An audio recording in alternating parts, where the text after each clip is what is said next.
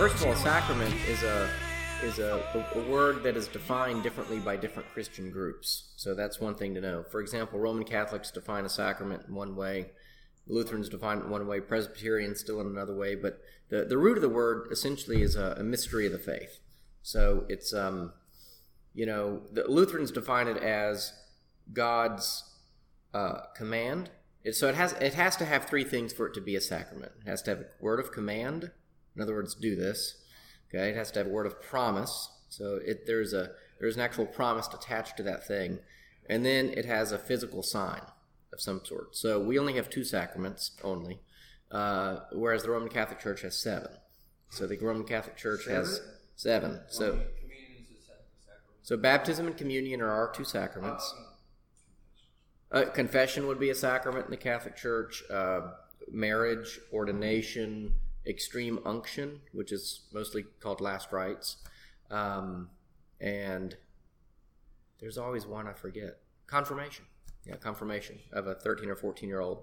So those are the seven sacraments. Now, some Lutherans actually thought we should have three sacraments or five sacraments historically, but ultimately, the what won the day. Uh, and, and, confession was for a time a third sacrament for Lutherans. It was it was considered very important to confess sins and receive forgiveness. But in the end, Lutherans sort of saw that baptism was the vehicle through which one should understand confession. You know, you confess your sins and you receive forgiveness on the on the virtue of your of your baptism. You know, your baptism, and, and that's what we'll we'll talk about here. But so confession didn't become a third sacrament. Plus, you know, of course, with baptism, you have water as that physical symbol, and you have bread and wine for the Lord's Supper, whereas the other ones wouldn't have that kind of physical symbol. So, water testifies, like when you see the water in the blood, um, these, are they speaking baptism? Um, I believe so. I need to research that a little bit more, actually. Yeah, the water in the blood. Um, yeah, I, I, I believe so, but I, I, I don't want to say for certain because I would need to. You know, it's, it's kind of like we were talking the other day, like John 6. You know, whoever doesn't truly eat of my flesh, you know, and drink of my blood. And I was saying that's not a Eucharistic passage, right? But some people look at that as a as a as a Eucharistic passage. Yeah, all Roman Catholics view where Jesus is talking about he, how he's the bread of life, and he goes to such an extreme as say, "Whoever doesn't eat of my flesh and drink of my blood." I think it's John six fifty five, maybe it's towards the end of the sixth chapter of John, and almost every Roman Catholic says that is absolutely a Eucharistic uh, or or a text that looks at communion. But Luther didn't take that point of view. He he he think he basically thought that Luther that Christ was talking about how if you want me, you have to you, you know you take all of me, and it wasn't about the, the, eating of bread and wine in the Lord's Supper at that point, but really about the way that um, in Christ, you know, to be a follower of Christ, you know, you can't deny him at any stage along the way. But let's talk about baptism. I mean, Luther gives very clear, simple answers. So the question first is, what is baptism? Well, baptism is not simple water only, but it is the water comprehended in God's command and connected with God's word. That's a very Lutheran way of seeing things. So, is it just water? No, it's not water. It's water plus the word. The the water in and of itself is, you know, has no power. And this is what we'll we'll see later, but it's the water with the word of God. It's connected to the promise. So when you have the waters in the font or wherever it is that someone is baptized, when it's connected to that word, then it has true power from God. Okay? Not superstitious power, not magical power, but but miraculous power. Okay? In in a true sense of the word. Okay. What is that word of God? Christ our Lord says in Matthew 28 19, and this is called the Great Commission Go ye into all the world and teach all nations, baptizing them in the name of the Father and of the Son and of the Holy Spirit. Uh, so basically, you know, this is the last thing Jesus says to his disciples. This is their marching orders.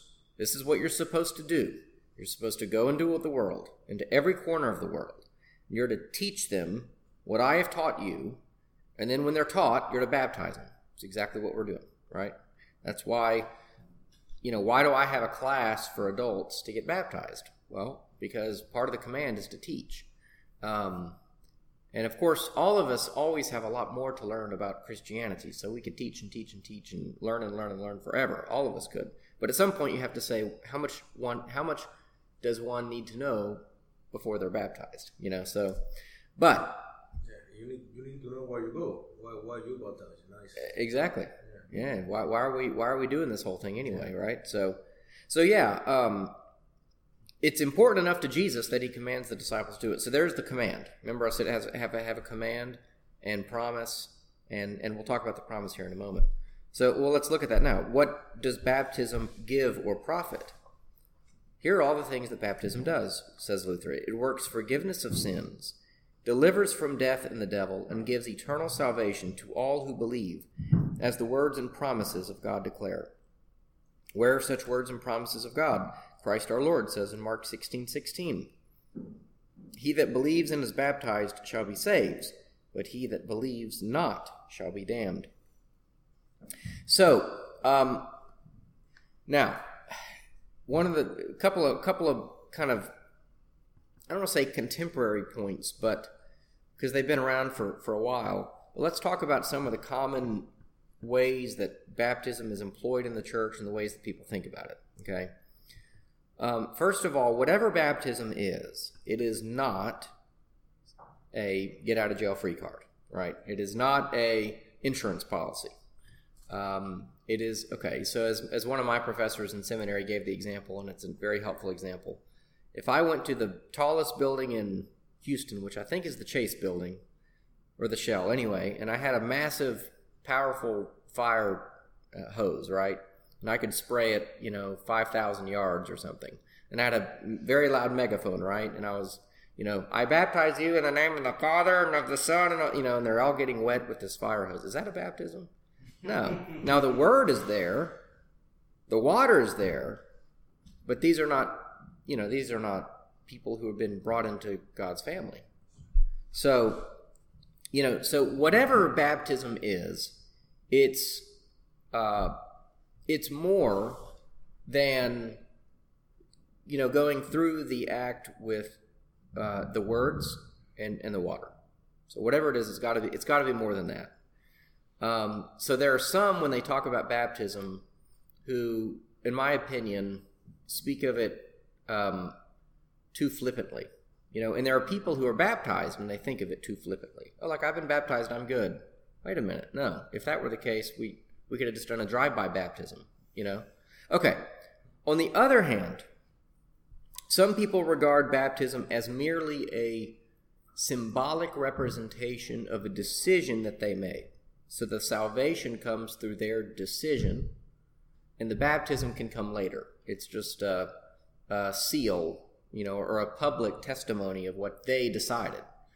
So that is classic, like Southern Baptist, you know, decision theology. That's what we would call decision theology, you know.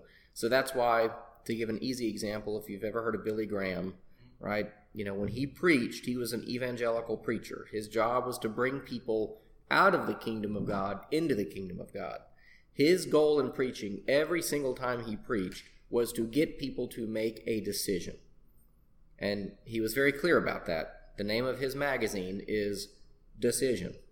So the decision is everything. You get you preach in a way that gets people to make that decision.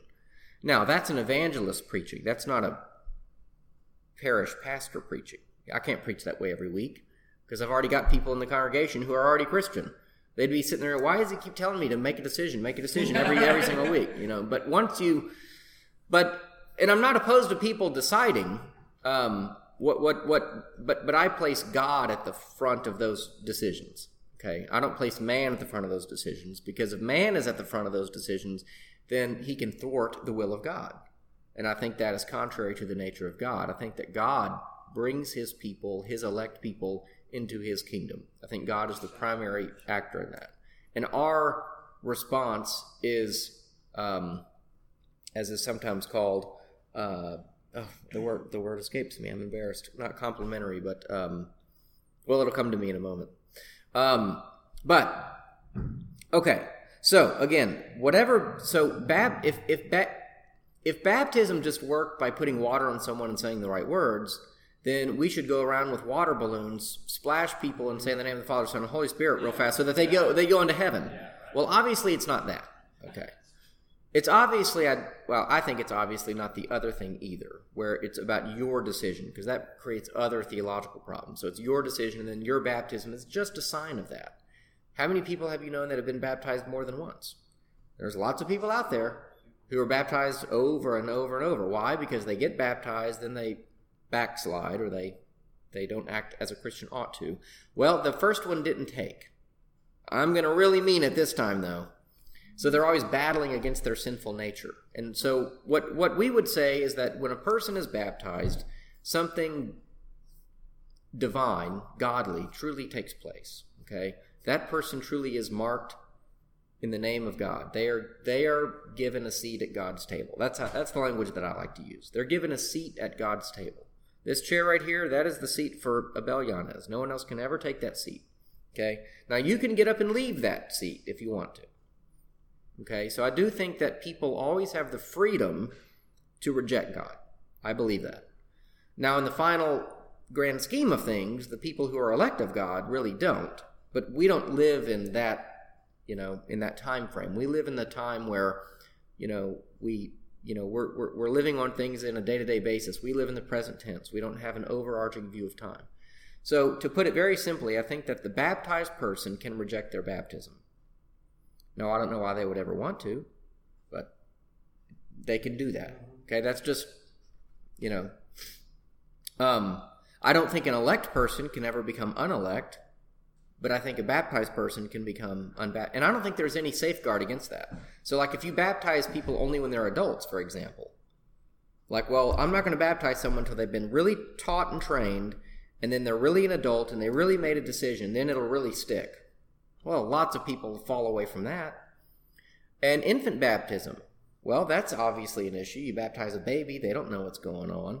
And then they grow up and become not a Christian. What do, what, what, did, what, what do you mean about that baptism then? What, what did we think about that? Um, you know, so what you, you say the same thing that you would say about an adult baptism. Baptism is the work of God. Baptism is a thing of God. It is given over, it is a gift to the person. Now, what that person does with it is is up to them, but it's an irrevocable gift.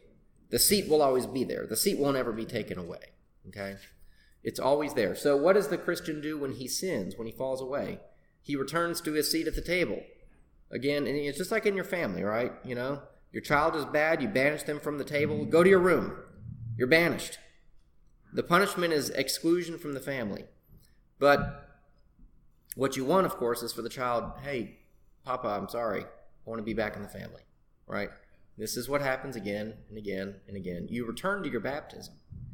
Luther talked about daily dying and rising in your baptism. This is on your test. Luther talked about daily dying and rising in your baptism. So every single day, a person, you know, sorry for the noise. Um, chairs are getting rearranged apparently. Um, so every single day, a parent, uh, you know, a person can repent before God and they return to their baptismal state. You know, when they were when they were chosen by God to be God's person, to be God's people. Okay. So again, just to summarize, maybe too many times, but it's not a magical act where where certain words with water, you know, pleases a pagan god. That's not what it is. It's also not just about your will and your decision. Something really is going on there that is that is truly of God. So I believe that God intends for every person who is baptized to be baptized, but that doesn't mean all those people will be saved. And I don't think there's any safeguard around that. So what do we do with all those wasted baptisms? I'm going to let God figure that out in his his economy of salvation.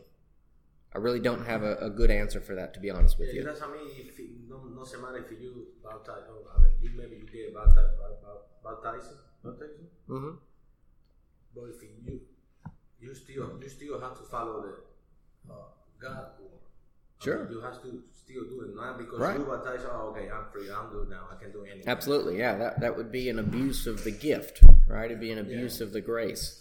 You know, just like how how do we? If you're, you're one of God's favorites, you're going to get away with it. Yeah, no, no, no, no.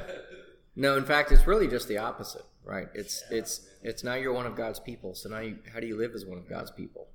You know Right. where you are, so don't, that's like a, you know where you are. Don't tell me you don't know. Yeah, Don't tell me later on. Oh, I'm sorry, I don't know about that. No, you know. it's like when someone says, you know, you're a McClanahan, act like it. You know, you're a Fairchild, act like it. You're a Yanez, act like it. You know, um, you know, you're into this family. You know, you're not. You're you're part of the Father, Son, and Holy Spirit family. You know, so so how then do you live? Well, then you live in a way that honors the Father. So baptism is carried out by the church with the best of intentions, just like all of church life. I mean, in, a, in I mean, sometimes it's carried out among evil people with the worst of intentions, but generally speaking, baptism is carried out with the best of intentions. Um, and and and I don't think we build a theology of baptism around, you know, the way to make it work the best.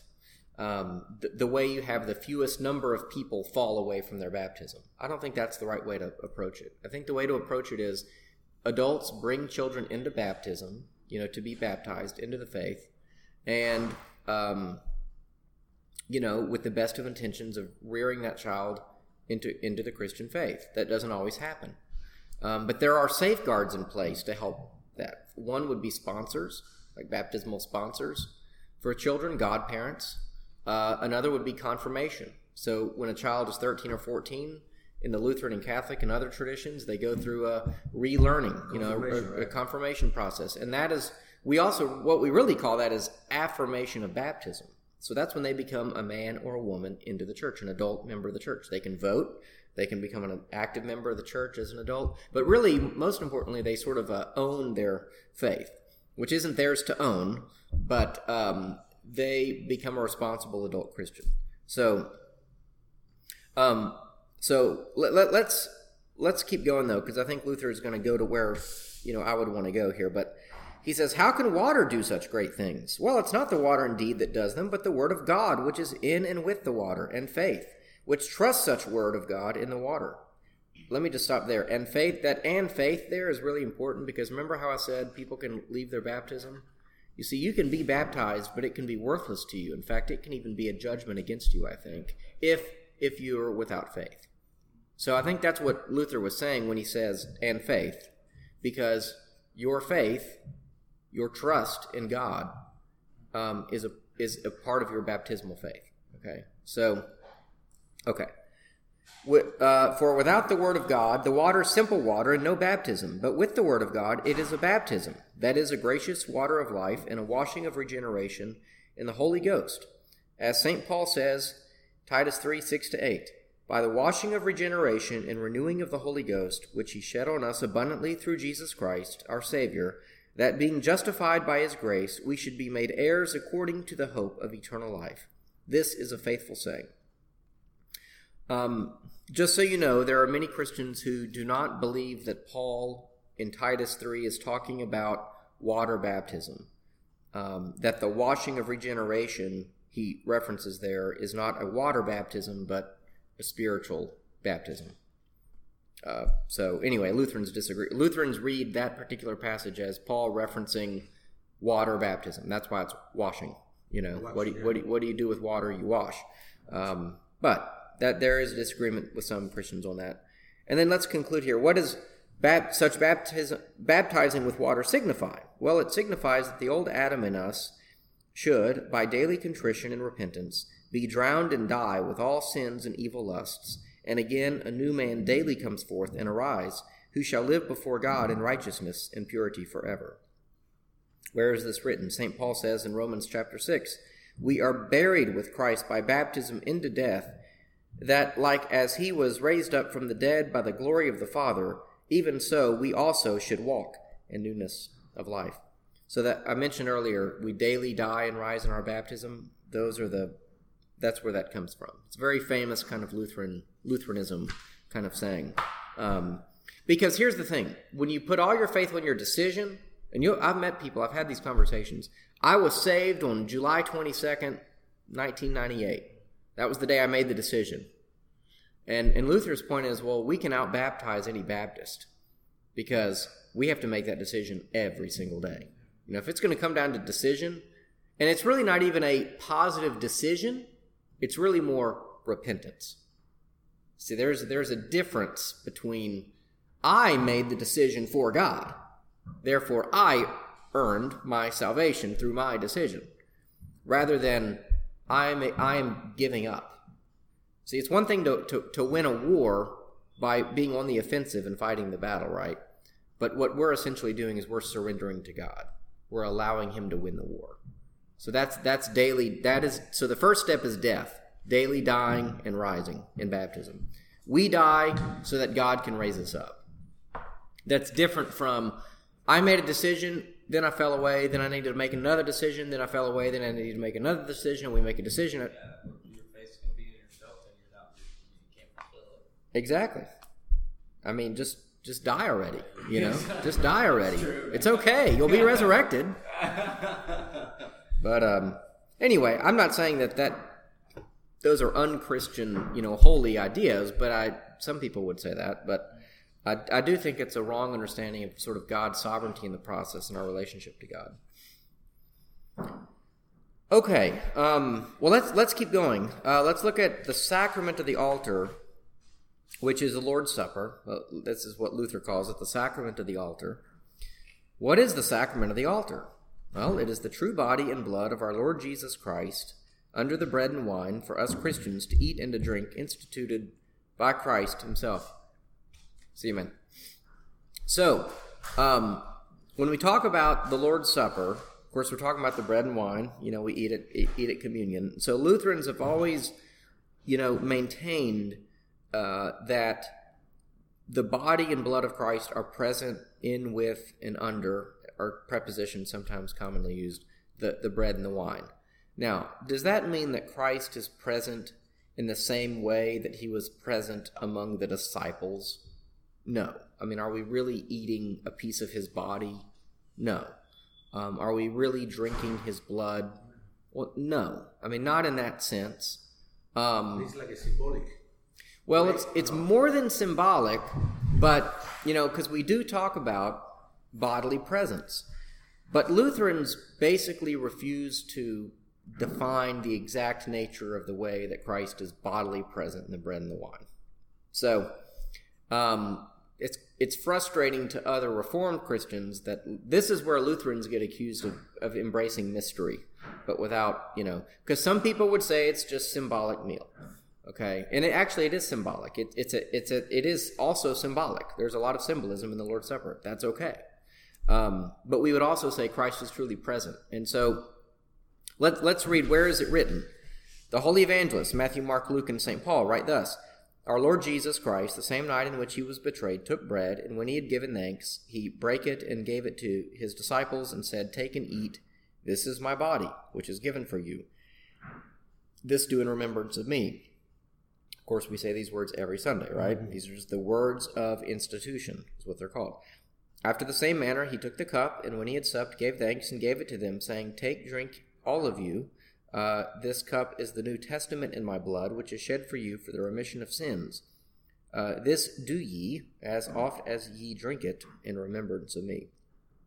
Um, so, um, why do we say that Christ is present in the bread and wine? Well, when he instituted the meal, one of the things he said while he was holding the bread is, This is my body. He didn't say, It symbolizes my body. In fact, the, the from what I understand of Hebrew, there really wouldn't have been a, an is verb there. So he, it's almost like he's holding it and saying, My body, this, you know. Um, so, but historically, we believe that for the first say, 10 centuries of the church, maybe even 11, the basic doctrine of the church and the biblical doctrine of the church is that um, is that the body is present in the bread and it's still bread and wine.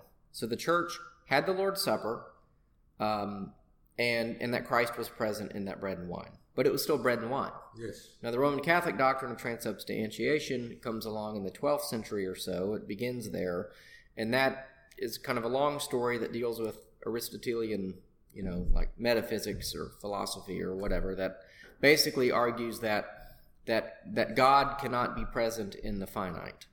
Um, and actually, that's a Calvinist understanding as well. So there are other Reformed Christians who would argue that the that the infinite cannot be present in the finite. And uh, Lutherans tend to say, well, that's exactly what the incarnation is. When Jesus, you know, when the Son became flesh in the person of Jesus Christ, the infinite became finite, right? He was in a in a human body. So we don't have any like categorical difficulty with with believing that Christ can be present in bread and wine. Um, one of the common issues as well is, well, we know that Christ bodily resurrected, right? He he was bodily risen from the dead, and he bodily ascended into heaven, and he sits at the right hand of the Father in heaven right now. So right now, Jesus Christ bodily, just as he did when he was resurrected, it exists. I'm not sure exactly where. I don't, couldn't find him on my GPS, but Yeah. I know I know that he exists right now bodily. I believe that. And um, and so how can he be present bodily in the bread and wine? To which Lutherans say, well, ultimately we don't have the answer for that. But Luther was worried that when you remove that as a possibility or even a certainty, you place God in a situation where you're saying what he can't do, or you're thinking about modes of presence that preclude that as a possibility. Um, and and you end up reducing the Christian faith to, a, to to mere pragmatic or practical ways of thinking about things. You know, like oh well, Christianity is only about what is possible. You know, it's, it's only about what's possible in this human realm. So then, like the the infinite cannot be present in the finite. Well, that's a pragmatic way of saying it. That's that's a limitation on God. Um, Muslims, for, for example, would say the same thing about that. They, that. That's why they would deny the incarnation. You know, well, Allah could never become flesh. Well, why not? Um, you know, if He's all powerful and sovereign over all things, why why couldn't He become a human being if He had a overarching per- plan of salvation? You know, as a result. So. Um, but the, the, the Roman Catholic doctrine we think is faulty uh, because it says the, the bread and wine really cease being bread and wine.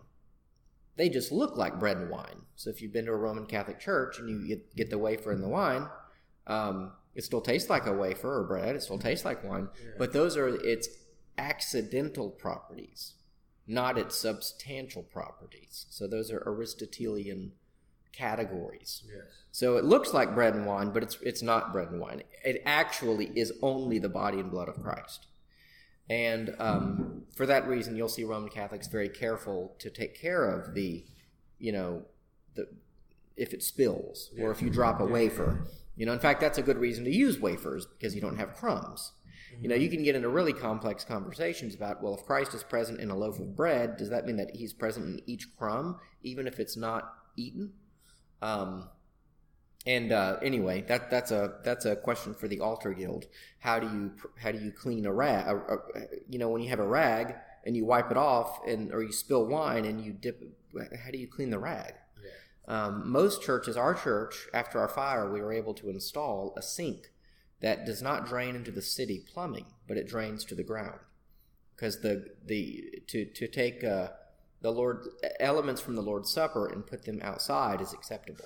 You know, extra wine or bread, and let the birds and the ants eat it. Some people think that's not a good thing to do. People generally should consume whatever has been blessed, but for whatever you don't get consumed, you have a sink, and, a, and the plumbing line just goes to the outside.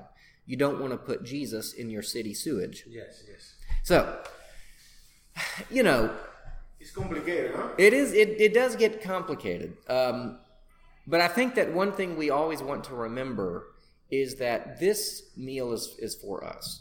The Lord instituted it for us. It's it, it is you know Christ's presence among us. In what manner exactly we don't know. So one of the terms that is often attributed to Lutherans, but I don't think was used by Luther himself, is what's called ubiquity, which is that Christ can have a ubiquitous presence apart from his bodily presence um, in heaven, right, or, or, or wherever he is right now. Um, I, I, I think we can safely call it heaven.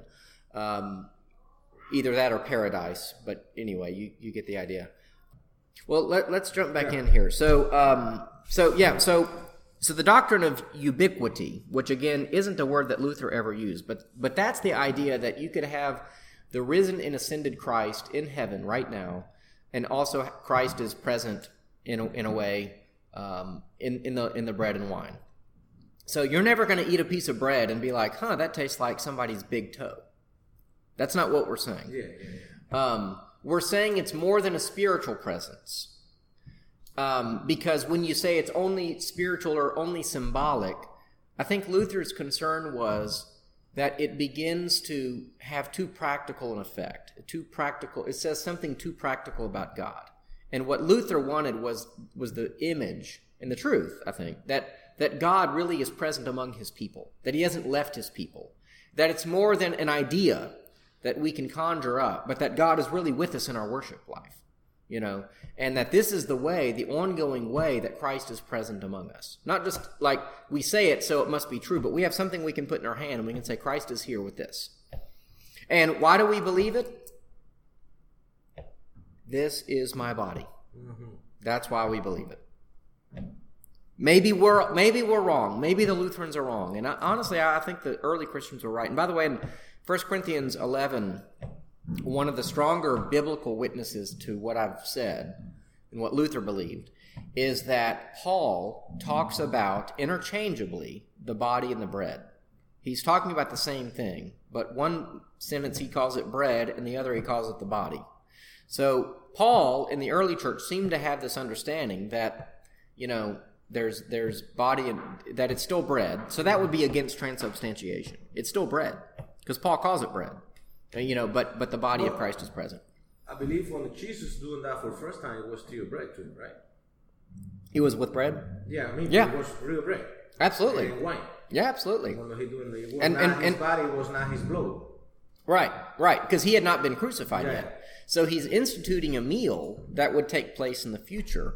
Um, but but at that time it was it was and, and there's some debate about what kind of meal it was, it was some kind of ritual meal that dealt with the Passover. You know, the Passover. Remember we talked about um, that was when Moses was getting the Jewish people, the Hebrews, out of Egypt. Remember that? And the last of the ten plagues, remember, was the death of the firstborn of the Egyptians.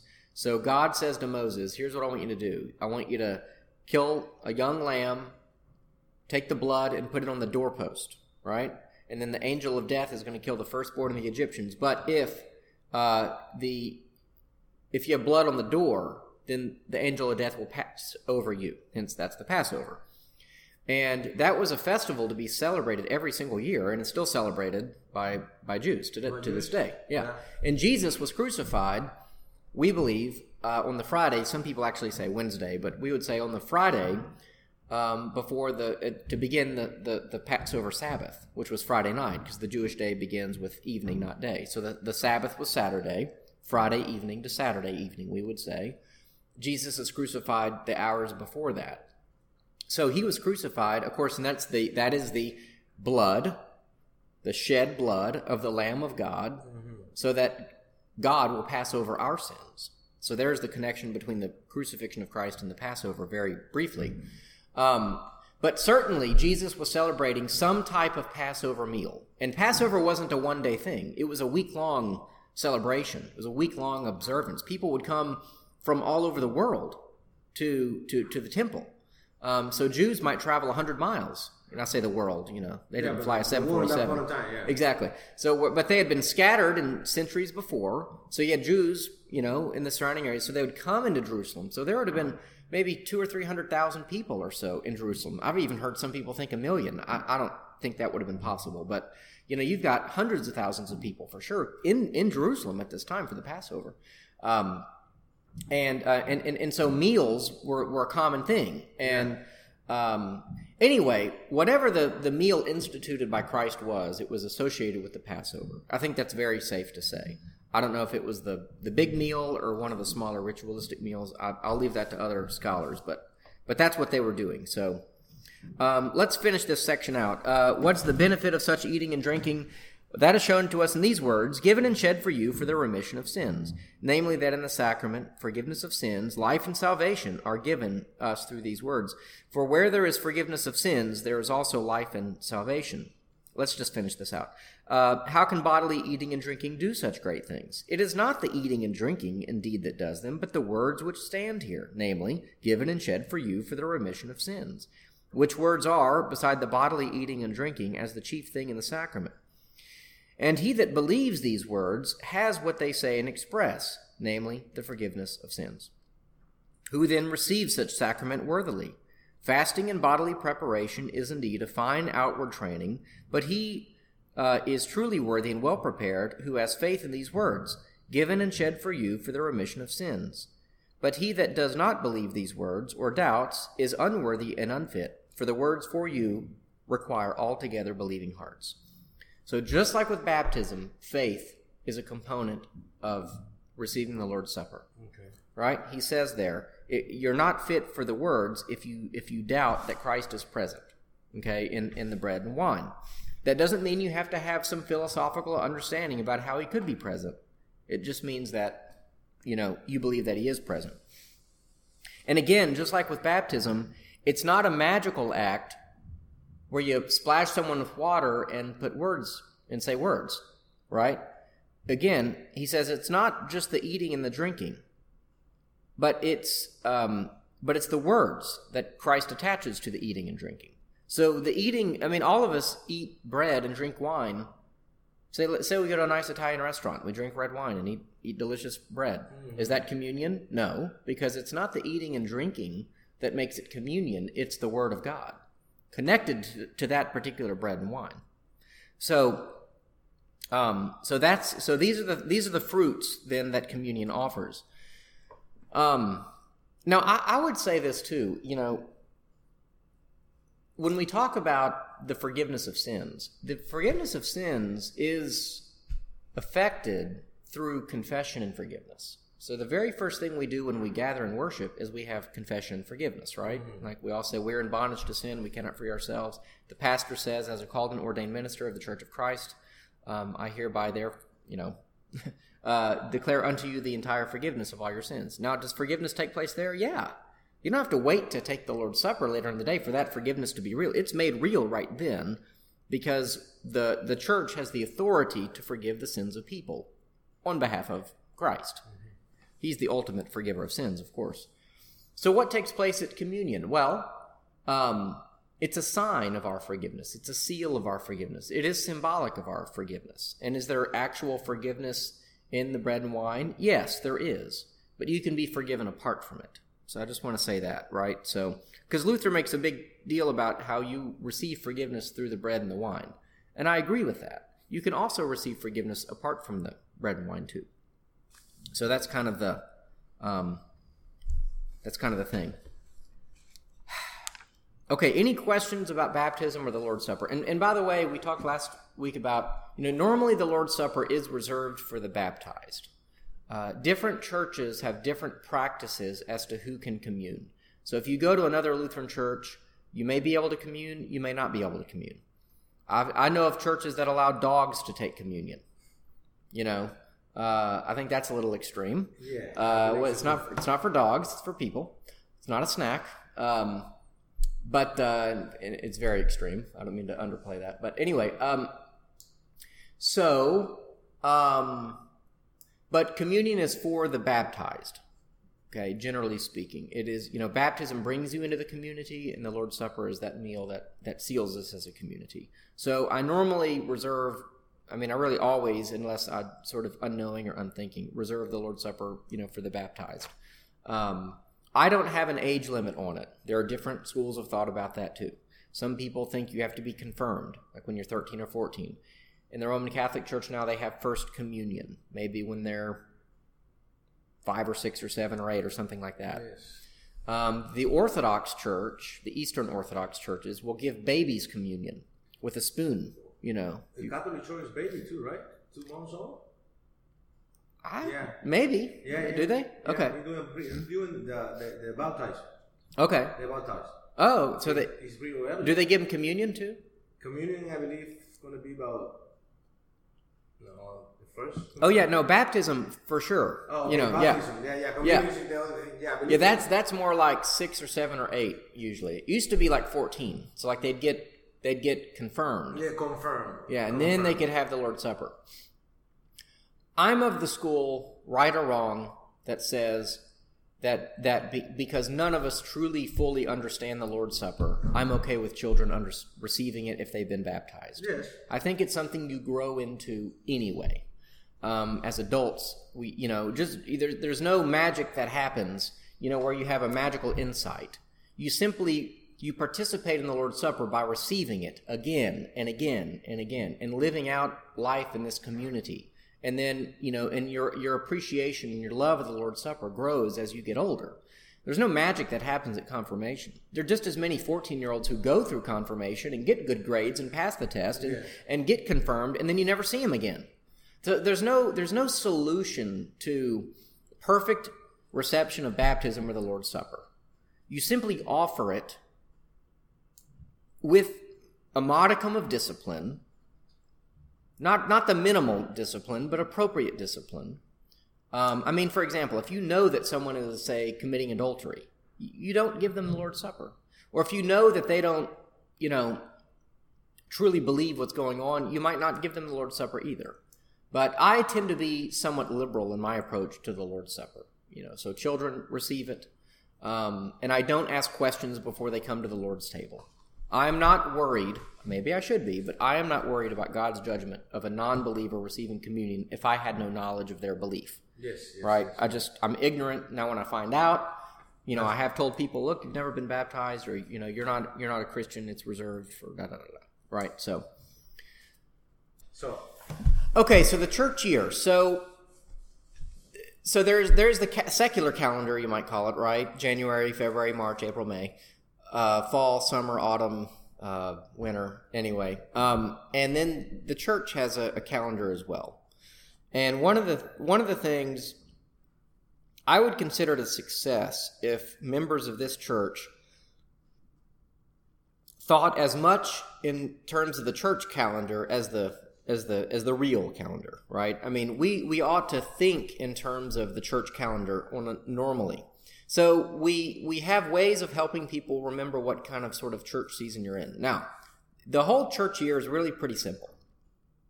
You have two major festivals and one pretty big festival and other smaller festivals.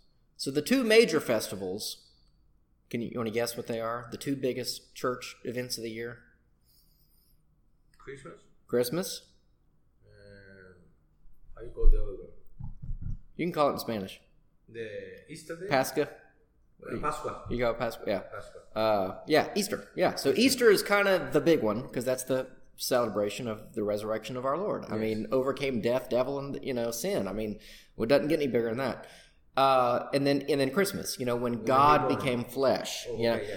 I- it is it is when he we you know we always do the birth story, but I always like to remind people, you know, what we're really celebrating is the incarnation of God when God became flesh. Okay, I never, I never, I never hear that, that before. Yeah, I mean, you know, you you you have a child, right? You have to, more than one, right? Yeah. So so you know that there's a period there before they're born where you consider yourself a father Yes, or a mother, yes, yes, right?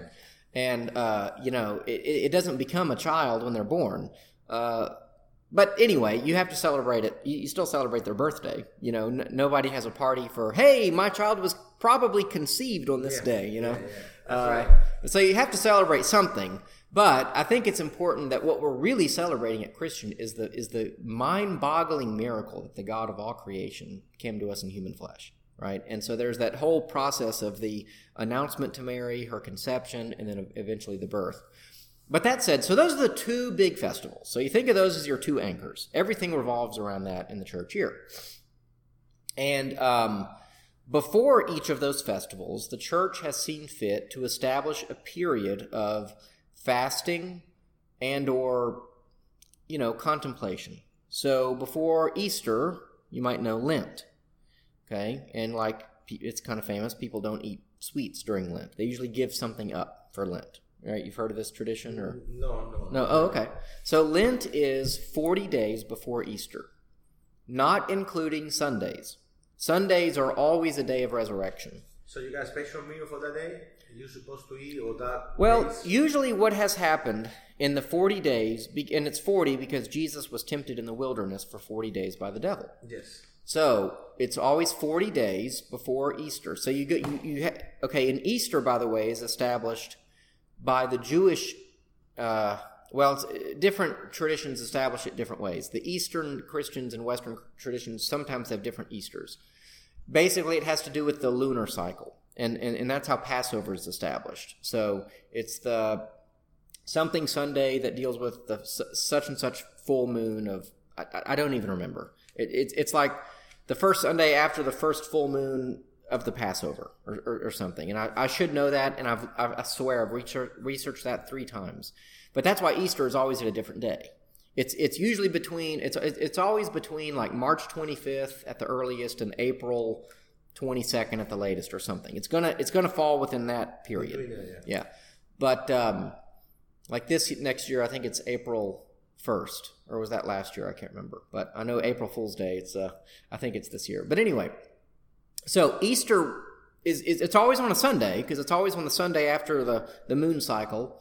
Uh, but Christmas is always on December 25th, and the reason for that is because it's believed that the his conception was March 25th, that the angel spoke to Mary on March 25th, and there are different reasons for for that. But that that said, those are the two big ones. So you have a period before Easter called Lent, which is 40 days of you usually you might give up sweets. Some people give up meat. Roman Catholics usually do not eat meat on Friday. So McDonald's always sells a lot of filet o fish sandwiches uh, during Lent because a lot of people give up red meat or whatever meat for. I believe for from a Catholic fish. Yeah, so they usually eat fish uh, a, a lot more during Lent. So there, there are those traditions. Those aren't in the Bible, but it's a helpful reminder. You know, you might give up coffee, or you might give up putting sugar in your coffee. I mean, it, it doesn't have to be big. It's just a daily reminder of the sacrifice of Christ. Um, it, it doesn't, you know, it doesn't buy you salvation or anything like that. Before Christmas is the season of Advent, and Advent is different from Lent, but it's it's a thoughtful penitential season as well, where we uh, think about not only the first coming of Christ, God in the flesh, but the second coming. So a lot of the texts of Advent are about the end times. You know, when Christ comes again to judge the living and the dead. So Advent is a season where we think about the first coming of Christ and the second Advent or the second coming of Christ as well. Um, and so that is always four Sundays before Christmas. It could be three weeks in one day. It could be four full weeks, but it's four Sundays before Christmas. Um, and Advent is the beginning of the church year. Okay? Advent is the beginning of the church year. The other big festival you have is Pentecost. Pentecost. Pentecost, and that means fifty, ba- basically fifty days, like penta, Yeah, like yeah. a pentagram, or that's a satanic thing. Anyway, pentagon was like Yeah. five sided, right? Five sided, Yeah, Yeah. like Latin word. Yeah, yeah. So, uh, so Pentecost is the is the festival when the Holy Spirit comes to the church fifty days after Easter. So that's in, recorded in the book of Acts, Acts the second chapter, when the Holy Spirit comes to the church and people are speaking their own languages, but other people present from again all over the world can understand what is being said. So that's a that's a major major festival because that is when we would say the Holy Spirit is given to the church. So you guys doing any kind of activity in the in the church or? Is it Well, like it's- kind of an extra festive day, you know, but we don't it's not as big as Christmas or Easter, you know, and it doesn't have its own preceding season, right? So it's actually it ends the Easter season. So let, let's kind of walk through it through the year, right? So you've got so the year begins with Advent, okay, and so that's that's the that's the that's the preparation ultimately for the coming of Christ, and then of course there's Christmas. Yeah. Christmas is always 12 days. Always. You know, you ever heard the song on the first day of Christmas and there's 12 days? Those are that's from December 25th until January 6th. It's not it's not before 25th. It's it's after the 25th. And then January 6th begins the season of what's called Epiphany, um, which is the season of light. And the story most associated with Epiphany is the wise men. That's not really a Christmas story. You know, the three wise men, the magi, yeah, that yeah, yeah. that's not really a Christmas story. That's an Epiphany story. They come later. We celebrate a lot that in the Latin. Okay. Not not not really in like Colombia. Yeah. It's more like a, in Cuba still celebrate. Like Oh, okay. people celebrate, you know, because that pretty strong in Spain. Uh, okay. So Cuba have more Spain influence Yeah.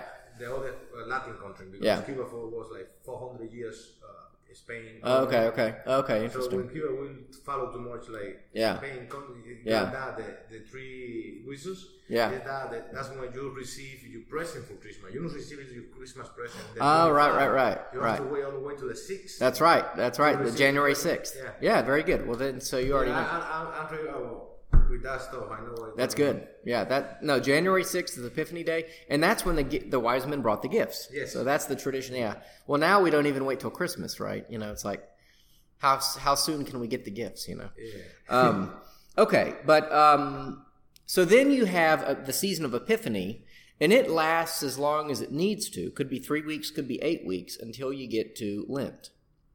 Lent begins with Ash Wednesday. You ever see people with crosses? Ash Wednesday, yeah. Ash Yeah. Wednesday is the beginning Okay, of Lent. that's the beginning. Okay. Yeah, that and then Lent is the forty days, not including the uh, not including the Sundays. Are we doing Ash here? Yep.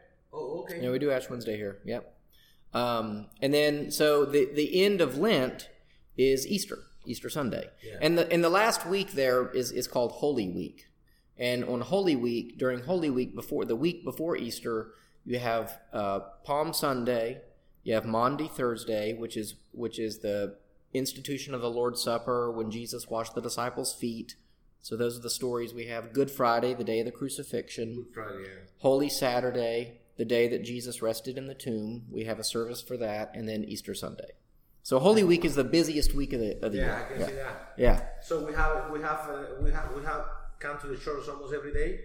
Well, I mean, You we, could. We got activity. Or yeah. We day, we right? have Palm Sunday service. We always have Maundy, Thursday service, Good Friday service. We have an Okay, Easter okay, vigil, that's what I- Saturday evening, and then Easter Sunday service. Yeah. So it's it's five services that from Sunday to Sunday. So you got a busy weekend there. That's a busy. That's always a busy week for for us. Yeah, um, and uh, and so then Easter is always fifty days. It ends with Pentecost, yes.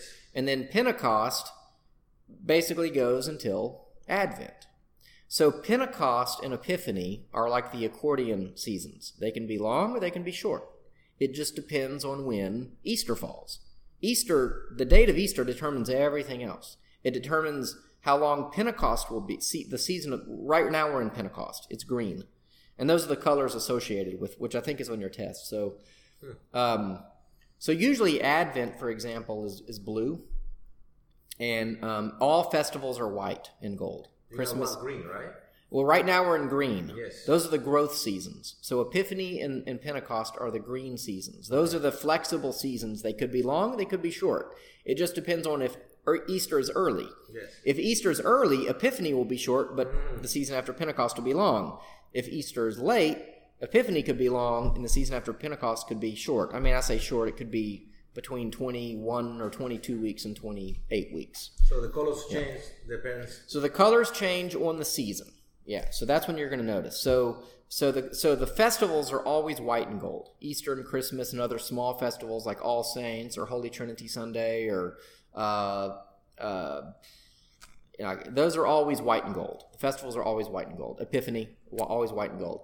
Um, So what is the only one change color? Like when does it change? yeah. So like uh, every every new season, you get a new change Yeah, no, but uh, most is like white and gold. for festivals. Oh, for fest. For festivals, so the big festivals. Okay, okay.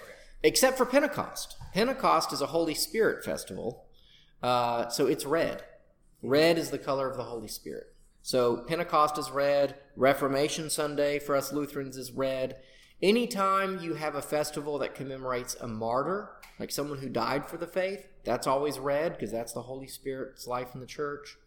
Um, Lent is purple. Purple's the color of repentance, I guess. Lent is the color of I've heard different things, but Lent is purple, Advent is blue, and then the growth seasons are green. So I'll go through it again. Here's the church year again. This is on your test. So, so church year again begins with Advent, and it's blue. That's preparation for the first and second coming of Christ. Christmas is the celebration of the incarnation of God. It's white because it's a, festival. Yeah. Epiphany, um, of course, that day is is white. Epiphany Day, January 6th, is white, but the season is green. It- the season of Epiphany is green because it's a flexible, numbered season. And then Epiphany ends with Ash Wednesday, which is the beginning of Lent, and that's that is uh, purple, and that um, basically is our preparation, a time of repentance in preparing us for the festival of Easter. And Holy Week is before that, but we'll we'll just consider it part of Lent for now. Um, Easter is white and gold because it's a festival, and it lasts for fifty days. And the end of Easter is with Pentecost because that's when the Holy Spirit came. And Pentecost is red because that's a Holy Spirit festival. And then you've got Pentecost. The season after Pentecost goes until Advent, and then you're back starting over again. So that's basically the church year. It's it's it's not haphazard. One, it's not like you're going to show up one day. Oh, I think we'll have blue today. Oh, I think it'll be purple. No, it, it deals with the season that you're in, and um, and so that that's and, and, and and it seems like we have green. Well, green is about half the year.